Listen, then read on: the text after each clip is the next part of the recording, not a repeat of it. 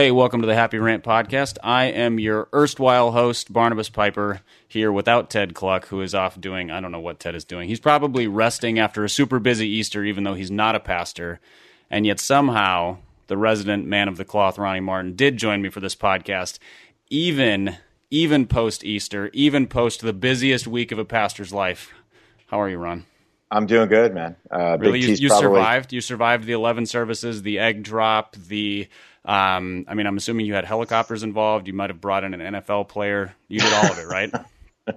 yeah, we had Derwin Gray come in uh, to do the helicopter drop for us. So everything, everything, uh, everything went off. Derwin yeah. Gray dropped a helicopter. That's what I heard. Herwin Gray, Derwin Gray dropped out of a helicopter okay. holding Easter eggs, and then everybody jumped on him and, and stole the eggs from. It, well, I don't know what happened. It that, was just, it was, I mean, something y- like that. Look, every other way of doing it has already been tried. You got to try something new. I prefer, yeah, like everybody tackle Derwin Gray. That sounds fun. We should go. Yeah, I don't it. know.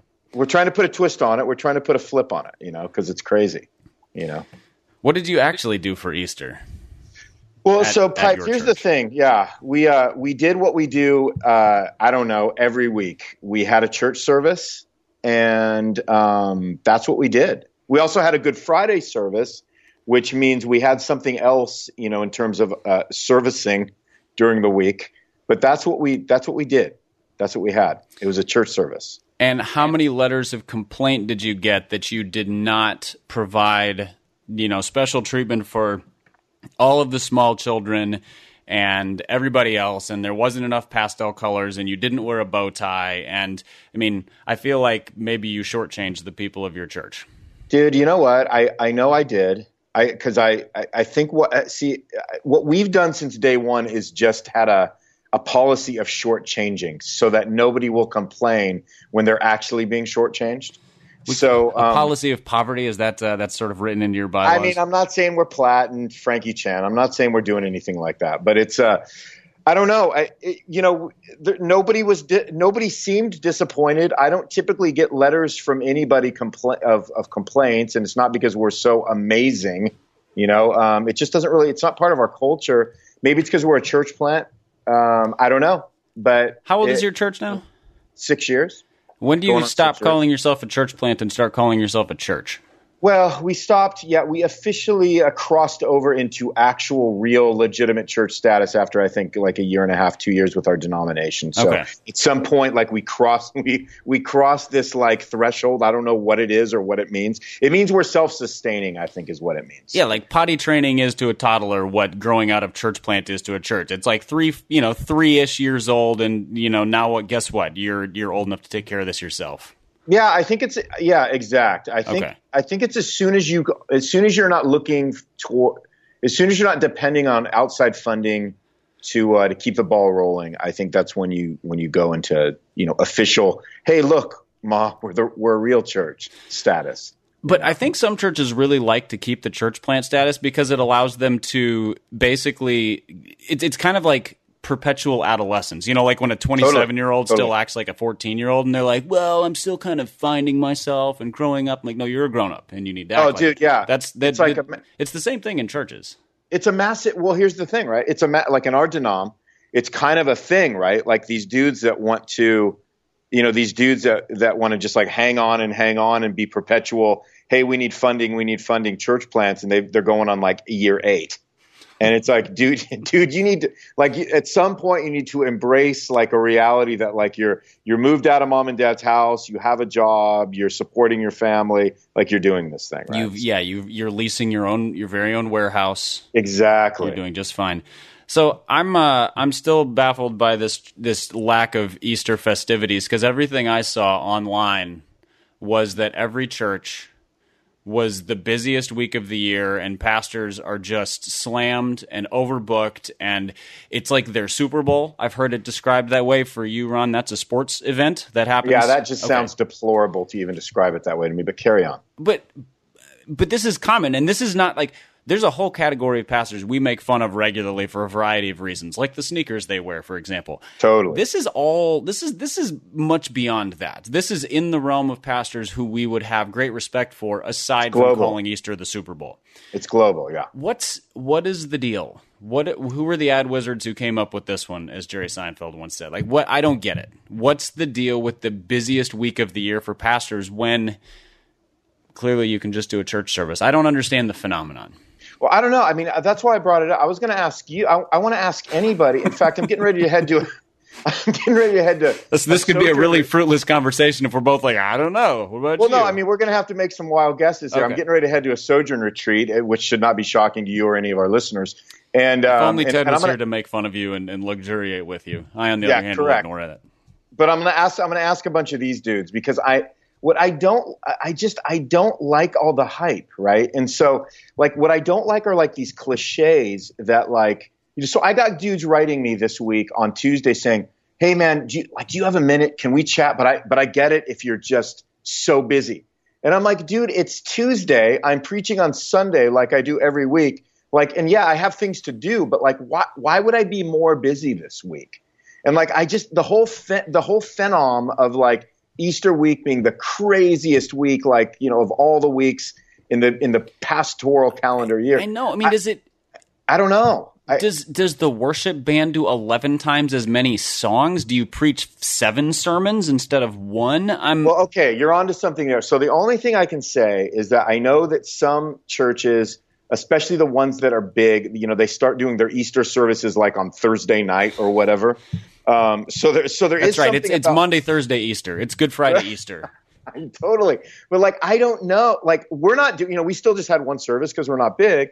But um, we had a lot more people on Sunday than we normally do. But we didn't need to expand to two services. But I know if you're like a mega church, you know, you start, you have to, you know, you increase, you know, you do like nine services. So I don't know. May, that does add a lot of extra work on the weekend. There's no doubt. Maybe the band, because of that, they have to do a lot of extra work. Maybe it's because there's a Good Friday service. Not all churches do a GF. We do. Um, but again, it was just it was an hour long service. Sunday was the shortest service we've done, I think, since we started. I preached a 25 minute message. It was shorter, like it was it was easier. Pipe. It was less. Yeah, you looked out there and you were like, "Wait, half of these people are not used to my fifty-seven minute sermons. I better cut this thing in half." totally. That's exactly what I did because I wanted to have mercy on everybody. And you So- wanted to go eat lunch. So, and I wanted to have lunch, right? So I mean, it was like I. So for me, like with the exception of Good Friday, which was just okay, we're having another service on Friday. Um, I, dude, I, I'm just I'm at a total loss. Other than I feel like in our in our tr- you know in our in our in our thing here, everybody just wants to any excuse they want to. Any excuse they can conjure up to say, "Oh, dude, th- life is crazy. Right. Life is crazy busy," as Katie KDY would say. Like they just they want to overhype, and I'm like, dude, but I don't know why. Like I I'm still at a loss. What? So I want. So pipe. I mean, you're at you're at Ortlund's church. How crazy was it? Uh, How much crazier was it? Well, I will say this. I went in and had lunch with our two main pastors on Good Friday to talk about some planning things. Dude, that's big. That's outrageous too. And, it was good and Friday. so so it it means one of two things. Either I'm super super special, so they made time for me. Or more likely, they're not obnoxiously busy as compared to other weeks. I think it's probably the latter. And Okay. it's it, it, so we did a Good Friday service, which is it's uh it's a really stripped down service in in a in a really in a really nice sort of reflective way. So it's a somber service. It has communion. Ray gave like a I'd say 15 20 minutes sort of more reflection than sermon. And then, you know, there's a handful of songs, but it wasn't a full band. It was just it was just three people acoustic. So Yeah. kind of Yeah. keep it keep it simpler for the musicians. Um, and and then we did.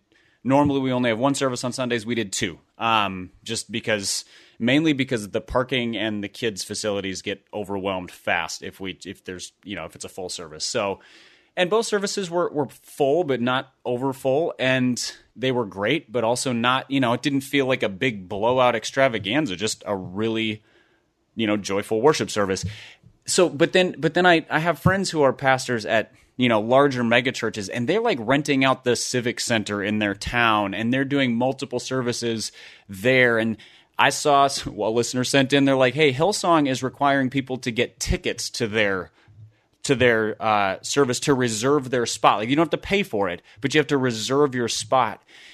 That's the insanity to me. Dude that's outrageous pipe. That is i mean is that a real thing? Yes it's a real thing. I mean, and some of these churches, like the Hillsong one, okay, we called them out by name because they fall in that category of churches we poke at with some consistency. The other churches I will not name because they're actual friends, and they're still like, you know, it's a good sized church. It's a few thousand person church. I don't know, four or five thousand people, and uh, but they they do multiple services at like the convention center or the civic center or something like that so that they can fit like 10,000 people at once. And I think they do multiple services there. And I just want to be like, why don't you just do it at your church and tell people to go find somewhere else to go? Like, I don't, or, or I don't, I don't understand that monster facility mentality. That seems crazy. And yeah, in that case, I can see why it would be busy because the logistics of that are a nightmare. Dude, yeah. So I mean that that's what I was going to say. So I don't I don't want to be like all super ignorant about the whole thing.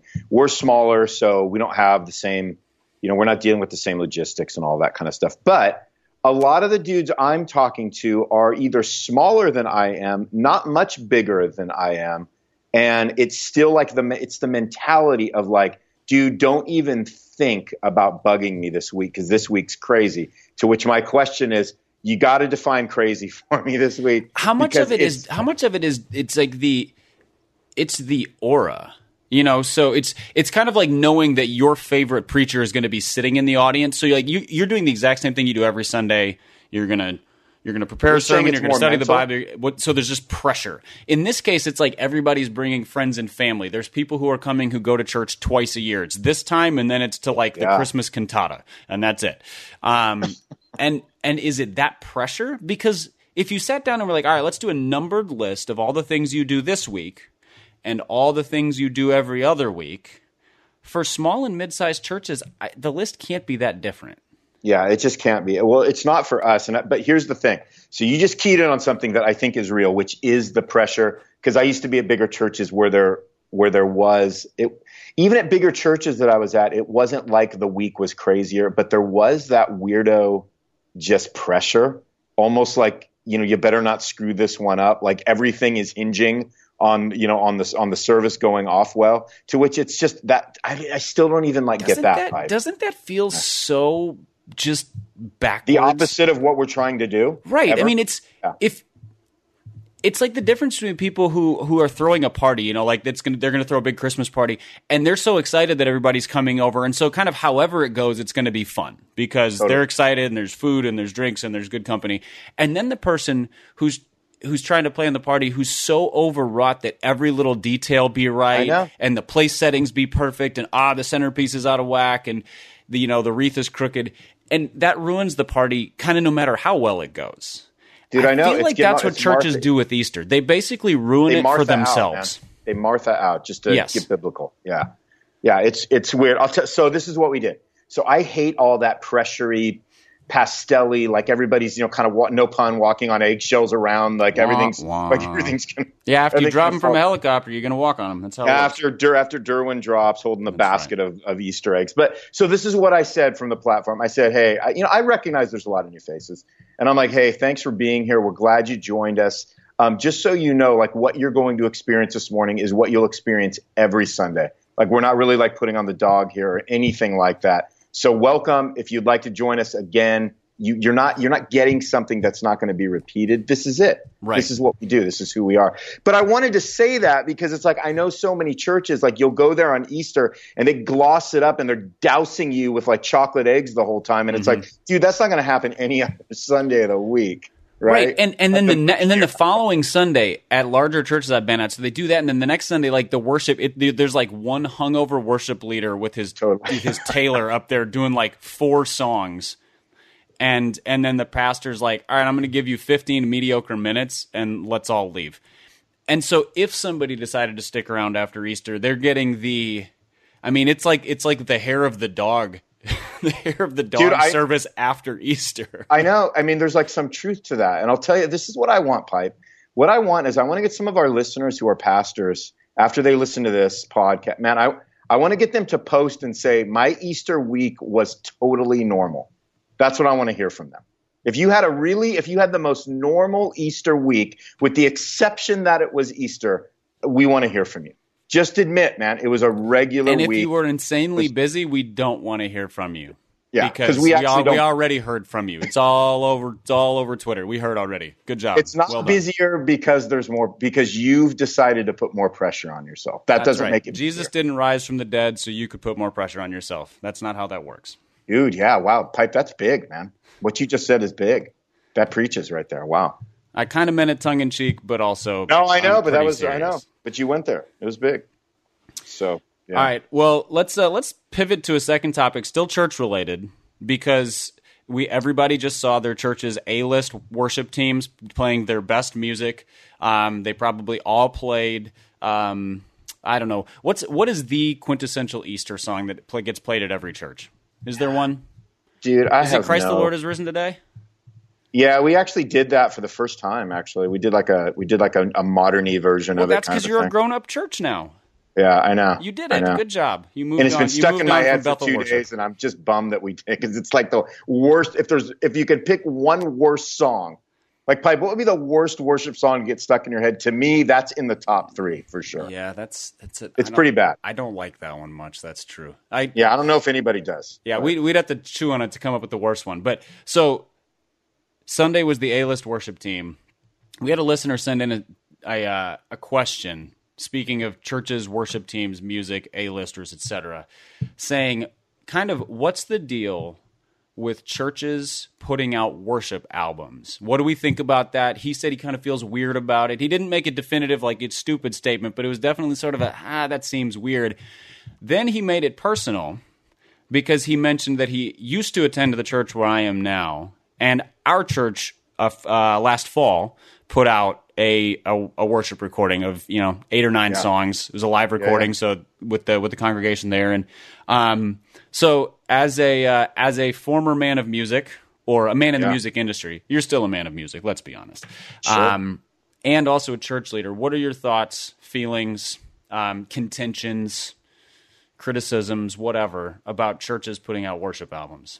Yeah, I think like the typical thing that our listeners would probably think is we'd be all anti it. I frankly I don't care. Uh, number two, um, I actually think it can be a really good idea um, if if it's really if you if you if you put it out there in terms of it being a resource for your congregation and you're singing a lot of the songs that you put on it, especially if you're a church that writes a lot of originals, it's just a way for your congregation to like listen to what you sing on Sundays, know the songs better, enjoy them. Um, I think it's fine. I, and again, like putting out records and recording now because of home recording is easier than ever Right. to get really nice sounding recordings. So, uh, you know, unlike what we do here on the podcast, probably, but but generally, It's so easy to do that we haven't even done it yet. that we've never even delved We've into never like even nicer tried. recordings. That's right. But yeah, I don't think it's a big deal. I, I mean, I you know, I think if it's something, I think it, it's something worthy for like if you have a full time worship guy to, I I think to maybe spend his time doing. You know, occasionally is put out a recording of everything they do, especially if you got a lot of great musicians and um, you got a you got a you got a band that really has established a particular sound. I I mean, I don't know, like I, I get it, it's fine. I, you know? I think so. One of the things you said that I resonate completely with. So I'll, I'll take it one step further, and I'll, I'll say it's not only fine. I think it's great. I love it when churches do this, as long as a significant number of the songs they're doing are original compositions. yeah, yeah, yeah. because I think that's such a fantastic way. Well, let, first of all, I will say any music, any worship music coming out of a church, I am more inclined to like than something coming out of a, a record label. yeah. Because that's not worship music. That's commercial. That's just commercial junk with with some with some like Jesus glitter sprinkled on it to make it shiny and pretty and fool the people at K Love. Like it's not it's not actual worship music. Whereas you listen to stuff that comes out of churches who are intentionally writing, composing music, thinking, how can we lead our congregation in worship? How can we, Yeah. how can we, how can we do something that supports a sermon series or that walks people through a book of the Bible or things like that? Those are always better songs.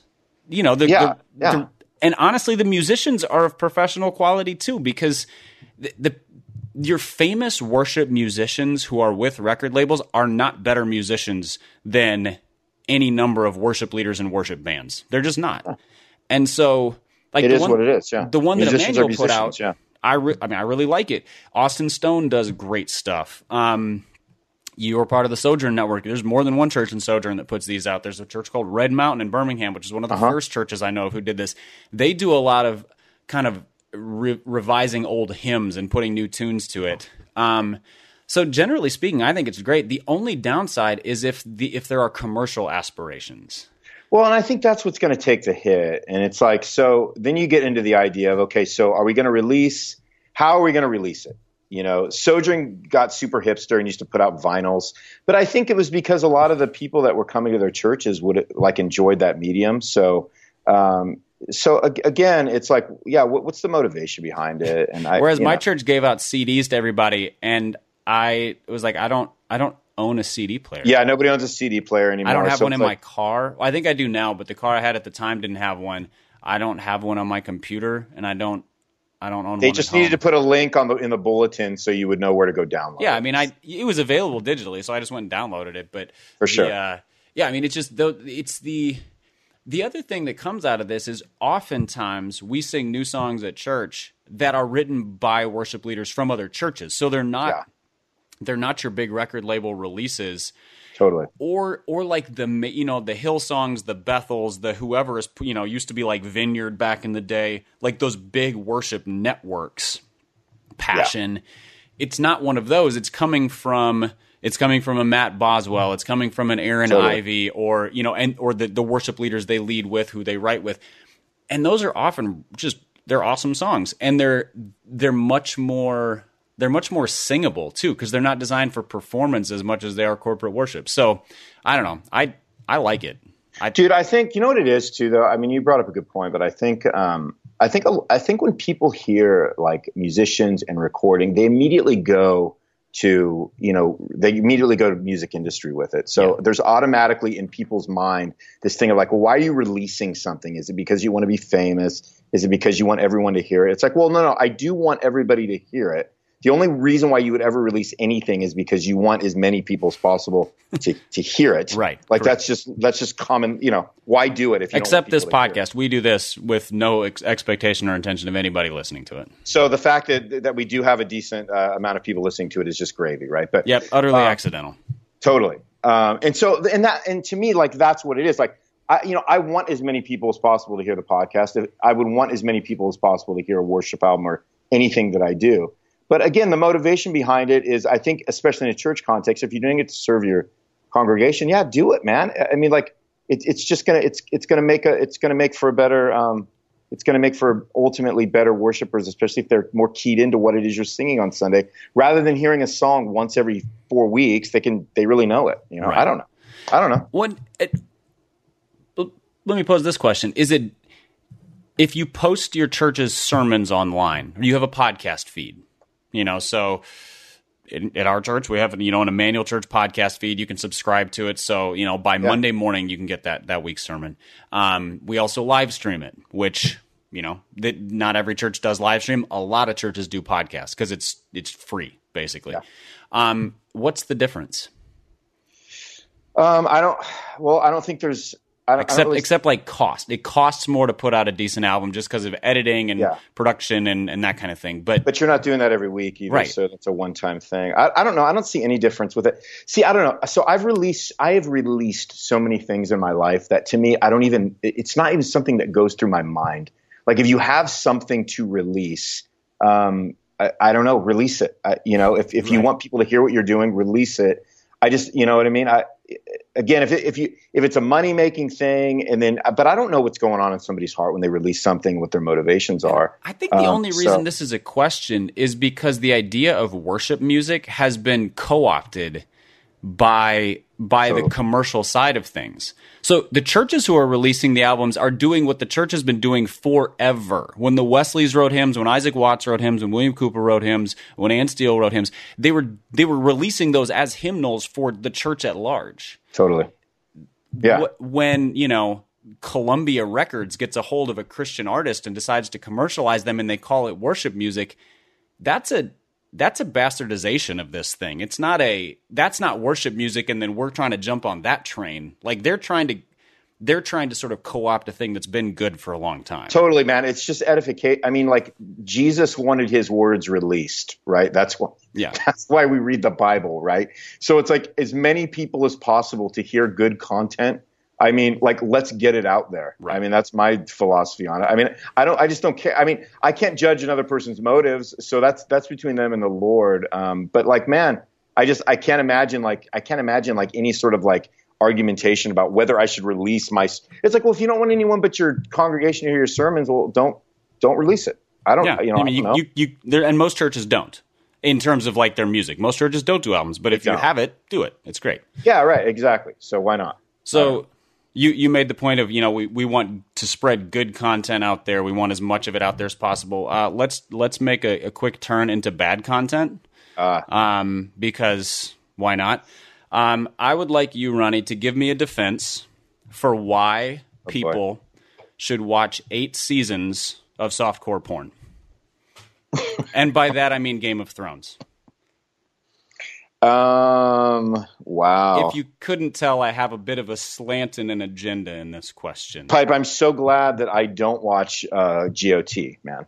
Would you I'm be? so well, you'd be very triggered right now, wouldn't you? As I'm sure some of our listeners are. They've probably tuned out because they're like, "Ugh, these conservative blowhards." But here we are. Dude, yeah, I don't, it's a great question, man. I mean, it, it's a really great question because, um, yeah, I don't really, I don't really get it. I watched, um, so I'm gonna, a full disclosure, man. I, I think one time, and it may have been on a plane. I don't know. It was when I was hearing all the, oh, dude, Game of, Th-, you know, like all the hype, right? All the got hype. And um, and I think I watched like a quarter of an episode one time because I was like, all right, you know, let me see what it, let me see what it's all about, you know. And um, and I remember I got through literally I don't even know if I got through a quarter of an episode, but I remember thinking like, dude, hold on. I mean, this is a lot of stuff that like I should not be exposing myself to. Yeah. And again, it was just some random. I mean, it was nothing. It was nothing I even searched out. It was just something that was there, and I said, well, "Let me check it out." And it was like, "Oh, I can't watch this." You know what I mean? And um, it was the content was. I, I mean, I thought the content was just insane. Yeah. So I. You know? I never, I, I've never watched a full episode. I've watched Right. snippets here and there, just you know, clips that have been out there. I've, I've tried to watch an episode, ran into the same thing. But here's the thing: I, uh, I read the books up to the ones that have been released. I think the Yeah. story in the show has has now passed up where the books are. And after reading it, I was like, oh, I, sh- I should not see this on screen. This is not Yeah. a good idea. I'm not even sure I should have read it. They were brilliantly written and great stories, which is why people love them because it is it is one of the best sort of epic storytelling things in existence right now. And it's it's not childish. You know, like Harry Potter was brilliant in its own right, but it was it was aimed at at kids basically. Yeah, it's Um, children's stories, but yeah, this is this is grown up that I just I have yet to hear a compelling argument of of why it is a good idea for Christian people to watch that level of I mean just it it is it it's just rampant with with the sexual content, the nudity, the I mean, there's rape, there's incest. It's not just like there are some scenes. You know, we make that joke about a lot of things. You know, things you can sort of skip Yeah. over, whatever. It's just it's just woven throughout, and um, the only thing I've heard people praise the good aspects of it as if that outweighs the bad. Okay, I understand that it's it's really well written, and in terms of sort of filmography and the way that it's shot and acted and everything, spectacular. Got it. Um, I haven't heard anybody say that stuff is all defensible. The best you get is it doesn't really affect me, or the other stuff outweighs it. Is that even a compelling argument, or are people just rationalizing? I don't know. I, I mean, I think that's, but I think that's the that's it right there because I think like we've come out of an era of Christianity where you know if we go back, if we go back far enough, there was that whole you know it was coming out of that bubble, you know that evangelical bubble where it's like everything we can't partake of anything that doesn't exist or was that originated within the church because you know it's it's secular and somehow. Um, it's not something that's going to edify us on any level. And so I think we've like we've made some strides coming from that because there's a lot of artistic things that we as Christians should dive into, that we should embrace, that aren't super provocative, that can be edifying, even if there is a sense of of uh, you know even if there is a, even if there is parts of, of it that, that may be of a little provocative you know. So I, I, think I think on that level we can enjoy certain things um, that that can you know have a bit of a um, you know can be a bit edgy but I think like there has to be a line right, right. we have to pull back and we have to go okay but this isn't like this is not doing anything good for my heart on any level right because again I'm a human being and I'm susceptible uh, to things, you know, uh, changing and reshaping my heart. So I, I, again, like what what that line is, I, I mean, to me, it would be really hard to make a compelling case that from just an artistic standpoint, that is that is justification for you to dive into what I would say like pipe, like calling it softcore. I think is being really generous with it as well. softcore porn. I mean, dude, it's like it's crazy. Yeah. And so, and I and I think Kevin DeYoung wrote an article that uh, like last year on this one that you're a couple years ago when the, the to be fair, season, if you started it then, you're probably still reading it. But you know, it's totally. it is it is 1,100 pages long.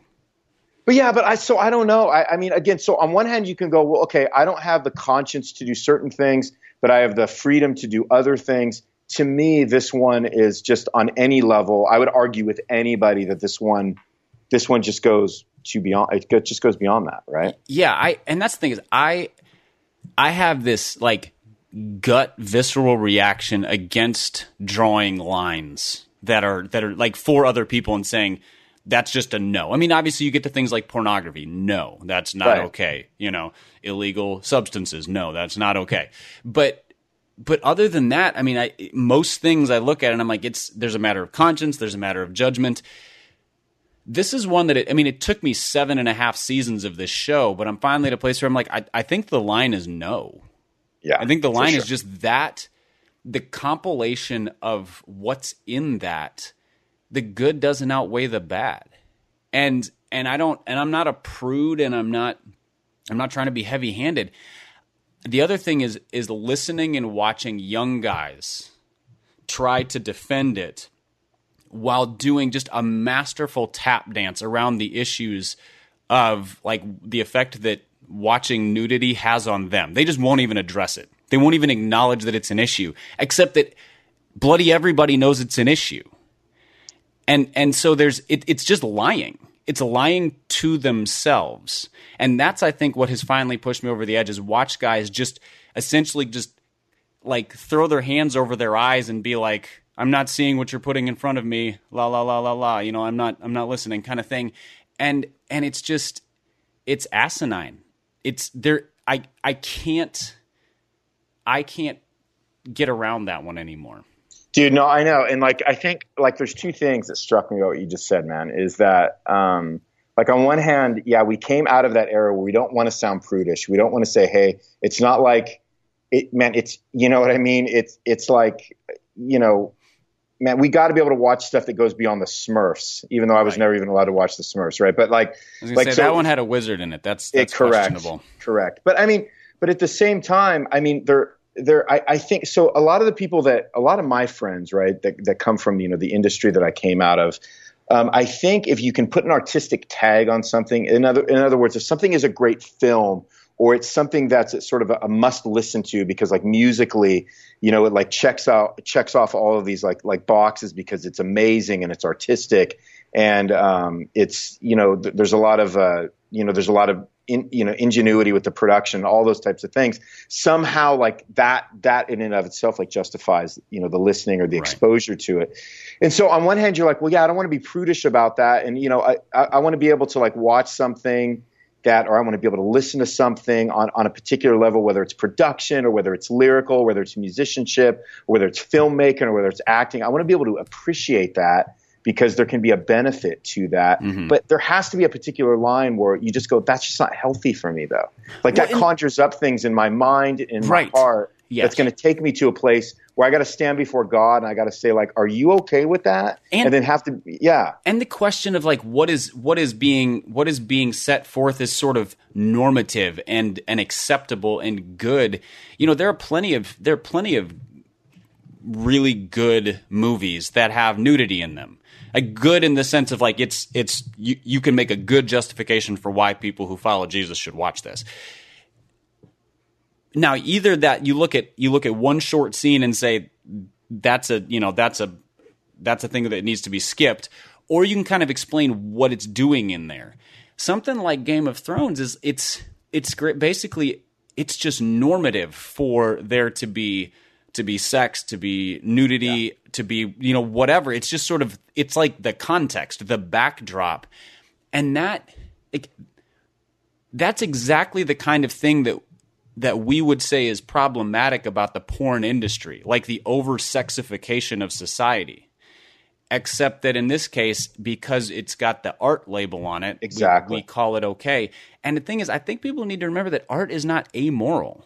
Exactly, it, it can be, but but art promotes something. It shares a message of some kind, and so it. I don't know. It it feels so intellectually and spiritually dishonest to hear Christians defend it. And I'm kind of surprising myself because I didn't realize I felt so strongly about it until about three days ago. Well, probably about the start of season eight.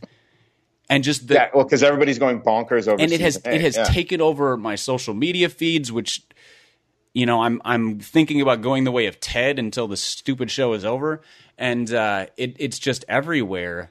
And then hearing Christian people defend it, and I'm just like that. I don't I don't get you, and I don't. I'm, I don't try try not to be judgmental. I'm certainly not a legalistic person, but that just seems like a line that I can't figure Yeah, out why you sure. decided to just triple jump right over. I know, dude. Well, dude, yeah. I mean, Pipe. I, you know, and it doesn't. Yeah. I mean, I don't want to. I'm not going to judge anybody if they're geeking out on on the new season and all that. I mean, because I'm not having a personal conversation with them. I mean, this is this is this is this will probably be the extent of my personal conversation with anybody about Game of Thrones because I don't watch it anyway. And and honestly, the pe- you know, my closest friends don't watch Game of Thrones anyway. You know, it's just not a mm-hmm. topic of conversation. But yeah, but when it's all over, and then when it's when you feel like, in other words, like it's it does something like it's strange to think that it does something weird to my conscience when I when I'm when I'm viewing somebody on social media, thinking that's so strange they would watch that. Yes, You know what I mean? And it doesn't mean that I'm judging them at, at all. I just think like I, I just I'm I am make I'm making a judgment on it as a whole, saying your heart can't handle like what that show's dishing out. right. Um, and I, I I just believe that's true. And it's not because I'm more sensitive or I'm more spiritually mature. It's Right. like no, no, no. I would I would make a value judgment on that and say I don't I don't believe anybody anybody can withstand you know um, the temptations and the imagery and all you- of that. Nobody, that- you don't control the images that stick in your head. I'm not. I'm not a psychologist, but when you see things, you don't get to choose to forget them. You know, you don't have a hard drive that you can just go in and like move that file to the trash. That's not. Yeah. It's not how the mind works. So like when you see naked people or graphic violence or whatever the thing is that that will kind of imprint itself on you, you it's there yeah. and and I think I think it's a lack of it's a profound lack of self awareness by a lot of people to recognize that they're they are stocking their minds with this stuff and it's going to be to their detriment. And the other thing is maybe they just don't care. There are some people well, there are plenty of people who just don't care. But um yeah, I don't know. It's it's uh it's a it's of great confusion to me and I it seemed like something that uh, that would that would be worthy of bringing up on on the podcast to kind of talk through. I wish we could get Ted's opinions on it. I'm sure he has some thoughts too. Dude, yeah, I think a lot of it is just being like, if I'm if I'm going to look at my own life, you know, there's probably things that like I'm, I become calloused about, like whether it's things that I see or things that I listen to or things that I read. I don't think much about it, maybe because I've engaged in it for so long, and and that and that's probably it's it's probably the same way with. Uh, with Game of Thrones, with some people, they've watched it since season one. They've gotten used to the imagery. It, it's something that doesn't. It doesn't really, you know, it, it's something that doesn't even, um, you know, Are you it, it are doesn't you cause moving them to be are you moving it. it towards neutral or are you saying that's a bad thing? No, I'm saying that's a bad thing because like anything that we let our minds just anything that anything that we let our minds and our hearts like standardize. Yeah. When you know when you know especially if you're a believer, you have the Holy Spirit. There's a particular kind of sensitivity there. Um, man, I, it's something's. I mean, something's not going right. You know, internally, Right. if, if we've gotten to that place with anything. And again, it doesn't. I mean, dude, it can be. We know that. We know that anything can become an idol. Anything can become something that we can't live without. Anything can just sap all of our affection. And um, and if, and if that's one of those, th- in other words, the question I would like to ask is, hey, are you able to just stop watching it? You know, and Yeah. if you know, and that that's the question that you would have to ask somebody. But somebody could ask the same thing uh, of me and in other areas that are that are probably a little less provocative, right? Are you able to stop eating that? Are you able to stop like listening to that? Are you able to stop, you know, loving that particular thing that you love, even though it might kind of seem fairly neutral? Well, I don't know. If I can't, then that's kind of the question we're asking. What kind of a Right. What kind of are we enslaved to it? Yeah, and I uh, think I think that's I think that's a fair question. I mean, it's the kind of question we should be asking about anything. Yeah, whether it's whether it's technology we're addicted to, or work habits, or working out, or food, or I Right. mean, alcohol, or, or or watching you know watching shows. But there is something different about just content that is pretty explicitly out out of out of bounds for a Christian. Like this is outside of a thing that God would consider good. And that's I mean, so food is a neutral that we can turn into an idol. Porn is bad. I mean, I don't, Dude, at the risk of stating the obvious. porn is bad, dude. I love it. Like all this stuff, all this stuff, man. All we need to know about porn pipe is that porn is bad. Don't don't don't participate in that. It's bad. Dude, I love it, man. I love how, man, we're really dadding out right now. aren't Yeah. we? I know that's what I feel like. I feel like my dad is yelling at me through my own voice right now, and it makes me uncomfortable. But Yeah, also, don't I think we might be right. I feel fully yelled at. Yeah. I feel like super guilty for watching Game of Thrones, even though I've literally never watched it. You know? Yeah. Thanks. Pipe, thanks. Yep. That's cool. All right. Well, we have uh, we have done what we always do, and we have wandered to and fro. And for listeners who have been with us for a while, you know that we have a standard sign off. But um, we've decided to to set that one aside, both because we've used it for a few years, but also because Rachel Held Evans in the last couple weeks has been in a really serious health condition. You can find more about it online, um, and needs our prayers. And we've we've used her name as a joke for a variety of reasons, but this isn't a joking thing. So we're gonna we're gonna refrain from using her name as our sign off anymore. So until next time, I'll leave you with this, listeners. Girl, wash your face. The Happy Rant is brought to you by Resonate Recordings. If you go to resonaterecordings.com, you can see the full range of services they offer. So if you're considering starting a podcast, they are the ones we recommend going with. Again, go to resonaterecordings.com to see their prices, to connect with them and ask any questions, and to see what they can do to help you launch, edit, master, and improve your podcast. Again, go to resonaterecordings.com to see what they can do to help you launch and improve your podcast.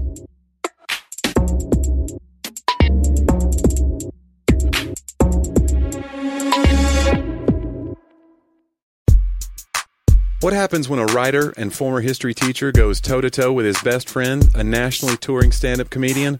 Total carnage, that's what. Two men enter and two men leave because that's how it works.